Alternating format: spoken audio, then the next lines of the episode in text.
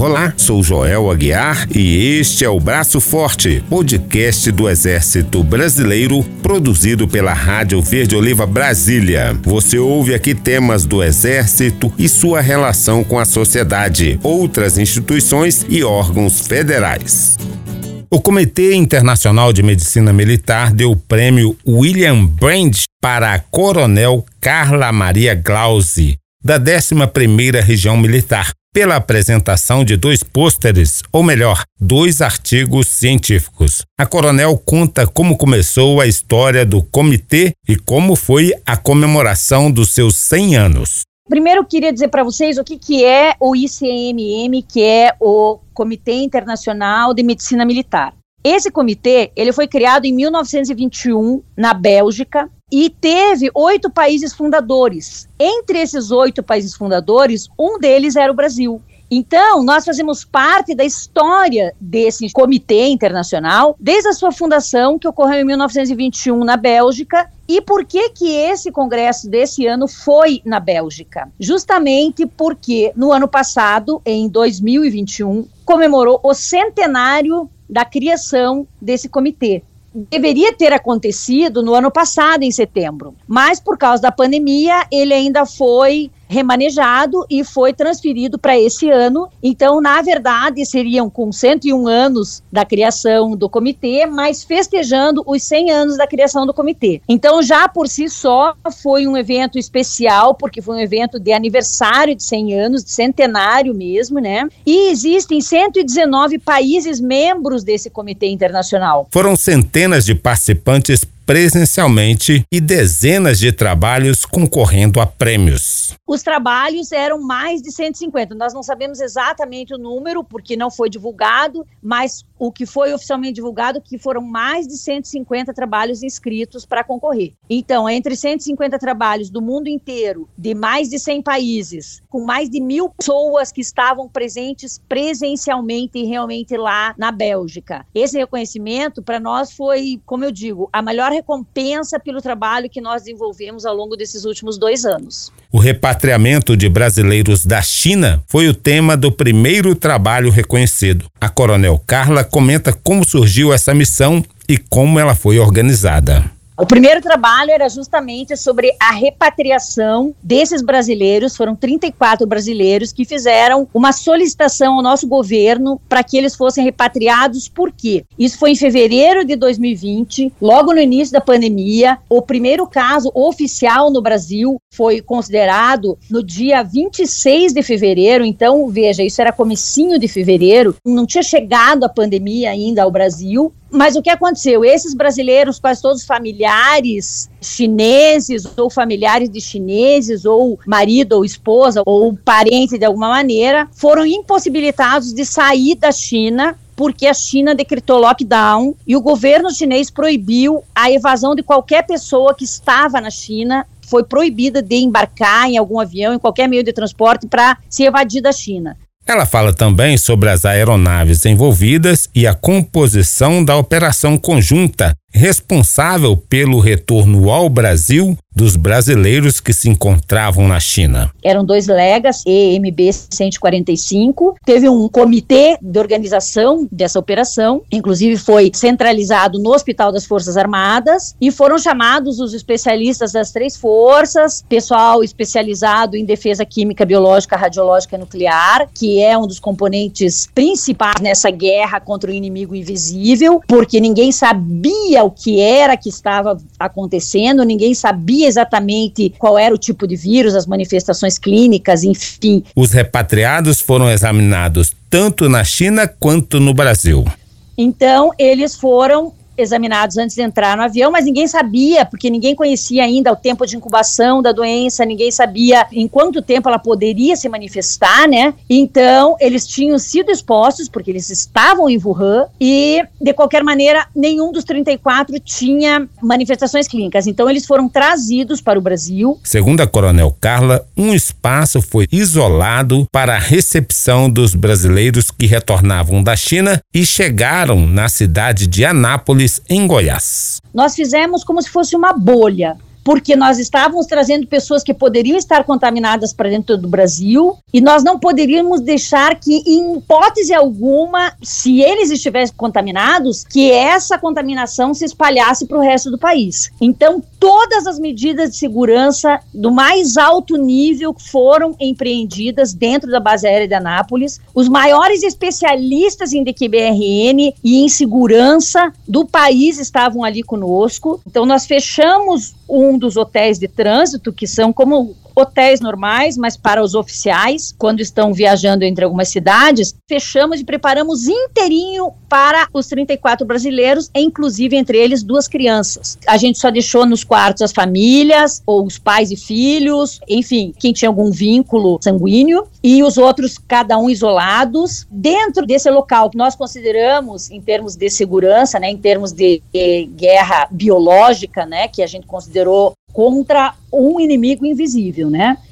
Basicamente, foram divididas duas áreas, sendo uma considerada vermelha e a outra amarela. Foi feita uma operação de guerra ali. E durante 14 dias, esses brasileiros ficaram nessa área vermelha, protegidos de tudo e de todos. Então, eles eram protegidos tanto para entrar quanto para sair, ou seja, eles não podiam sair dali e nós demos todo o conforto que foi possível para eles. Então, preparamos, inclusive, tinha equipes que faziam distração, brincadeiras com eles, além de toda a parte de televisão, de mídia, tudo isso eles tiveram acesso. E nós permanecemos os 14 dias em volta deles, digamos assim, dando proteção. Caso houvesse necessidade, os brasileiros seriam transportados para o Hospital das Forças Armadas em Brasília, explica Coronel Carla. Do ponto de vista de saúde, no outro hotel de trânsito, que é dos sargentos, que fica dentro da própria base aérea, nós transformamos esse outro hotel num hospital de campanha para emergências, inclusive emergências respiratórias.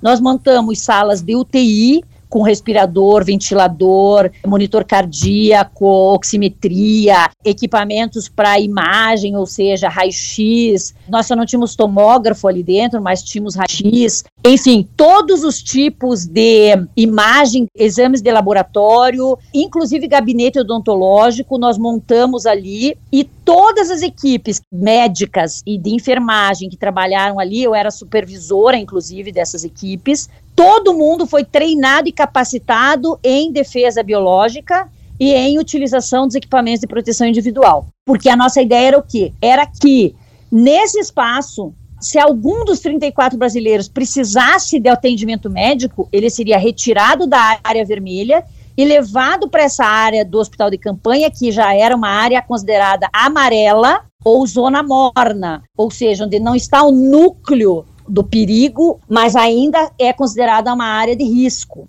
Então, esse hospital de campanha que nós montamos e coordenamos foi considerada a área de risco médio, então uma área morna ou amarela, e para onde dois desses 34 foram levados duas vezes. Um porque estava com uma dor no pé e um para fazer um tratamento dentário. Graças a Deus, nenhum deles teve nenhum sintoma respiratório nem gripal. Mas durante os 14 dias, nós mantivemos toda essa estrutura e, além do mais, a gente sabia que talvez se agravasse o quadro clínico, nós teríamos que transportá-los para o Hospital das Forças Armadas em Brasília. Então, a nossa ideia era tentar evitar ao máximo essa transferência, mas se houvesse necessidade, nós tínhamos uma equipe 24 horas por dia durante os 14 dias, uma equipe da Força Aérea preparada para evacuá-los dentro de um helicóptero totalmente isolado também, com todos os equipamentos de proteção individual. E essa pessoa seria transportada dentro de uma maca que a gente chama maca bolha, que é uma maca realmente que é uma bolha de plástico, onde ninguém tem contato, principalmente respiratório, com quem está ali dentro. Então a gente pode manusear a pessoa através de braços com luvas de proteção por dentro da maca, mas essa pessoa fica totalmente isolada, principalmente do ponto de vista respiratório, para que fosse transportada para o Hospital das Forças Armadas em caso de necessidade.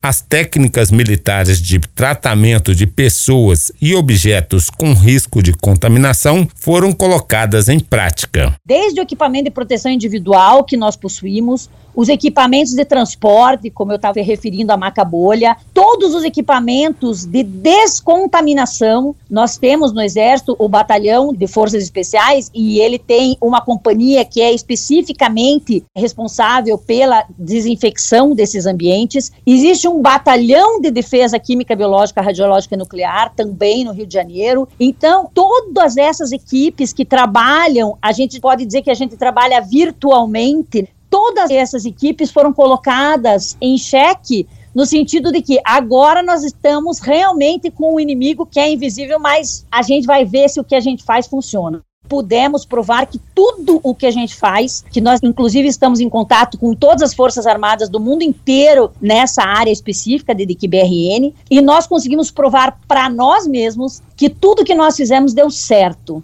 O segundo trabalho reconhecido foi sobre o Centro de Coordenação de Logística e Mobilização das Forças Armadas. Ele resultou em trabalhos para as populações mais vulneráveis e para a população indígena em relação ao Covid-19. Na verdade, esse Centro de Coordenação Logística e Mobilização das Forças Armadas foi um centro que envolveu áreas de saúde, áreas de transporte e áreas de logística. E, com isso, a partir dessa data, nós ficamos os dois últimos anos, 2020, 2021, inteiros, inclusive há pouco tempo foi revogada essa portaria, faz poucos meses que foi revogada essa portaria, que considerou, na verdade, o Brasil inteiro em estado de proteção para a Covid. Foram essas portarias do presidente da República, juntamente com o Ministério da Defesa. Então, a partir dessa data, 20 de março, nós montamos esse CCLM e nós passamos a estudar juntamente com o Ministério da Saúde, que era quem, lógico, mais estava envolvido com a pandemia, nós passamos a estudar tudo o que estava acontecendo com as nossas populações carentes. Que, claro, o Ministério da Saúde era responsável por toda a população brasileira de uma maneira geral, mas nós, Forças Armadas, nos passamos a nos dedicar às populações carentes, porque como nós iríamos dar assistência para essa população, principalmente a população indígena, que está longe dos grandes centros urbanos, que está nas periferias, que está no coração da Amazônia, na beira dos rios, como que nós iríamos chegar até eles para protegê-los do inimigo invisível. Então, as principais ações no começo da pandemia, nos primeiros seis meses, foram visando proteger os nossos militares, proteger a população de uma maneira geral em trabalho, junto com o Ministério da Saúde, mas a partir do momento que nós conseguimos estabelecer todos os padrões de segurança possíveis para as populações militares e para a população brasileira em geral, nós começamos a nos preocupar mais com a população indígena. Tanto que a nossa primeira operação, ela já começou no mês de junho de 2020, e essas operações ocorreram do dia 6 de junho até o dia 14 de dezembro de 2020. Então, praticamente, nós tivemos sete meses de operações indígenas. Ao longo desses sete meses, nós fizemos o quê?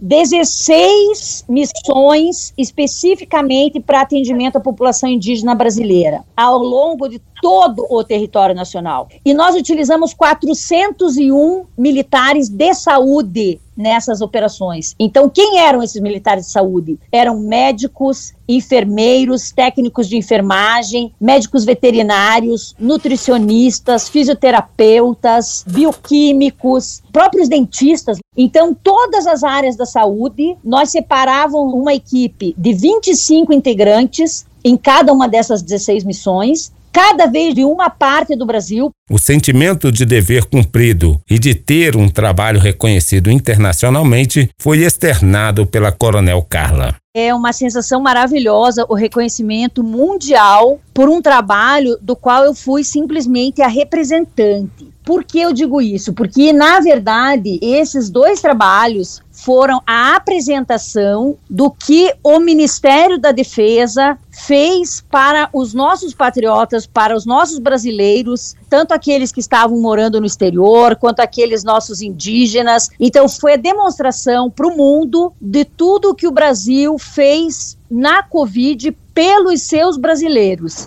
Então, eu, na verdade, levei um trabalho, porque eu fiz parte dele, eu fui, digamos assim, a porta-voz do trabalho das Forças Armadas Brasileiras como um todo, porque foi um trabalho espetacular que foi realizado durante toda a pandemia, durante os dois anos de pandemia. Nós trabalhamos no núcleo duro, de, digamos, da coordenação de todos esses eventos e foi realmente maravilhoso ter o reconhecimento mundial por aquele trabalho que foi feito por todos nós, pelas três Forças Armadas, pela Presidência da República, pelo Ministério da Saúde, que contribuiu muito, principalmente no apoio às populações indígenas, com o Ministério da própria Justiça, que é o responsável pela FUNAI, a Fundação Nacional do Índio. Então, foi fantástico. Tinham mais de 150 trabalhos que foram inscritos no Congresso. Então, nós contamos com mais de 150 trabalhos. E a ideia foi realmente mostrar para o mundo o que nós fizemos de bom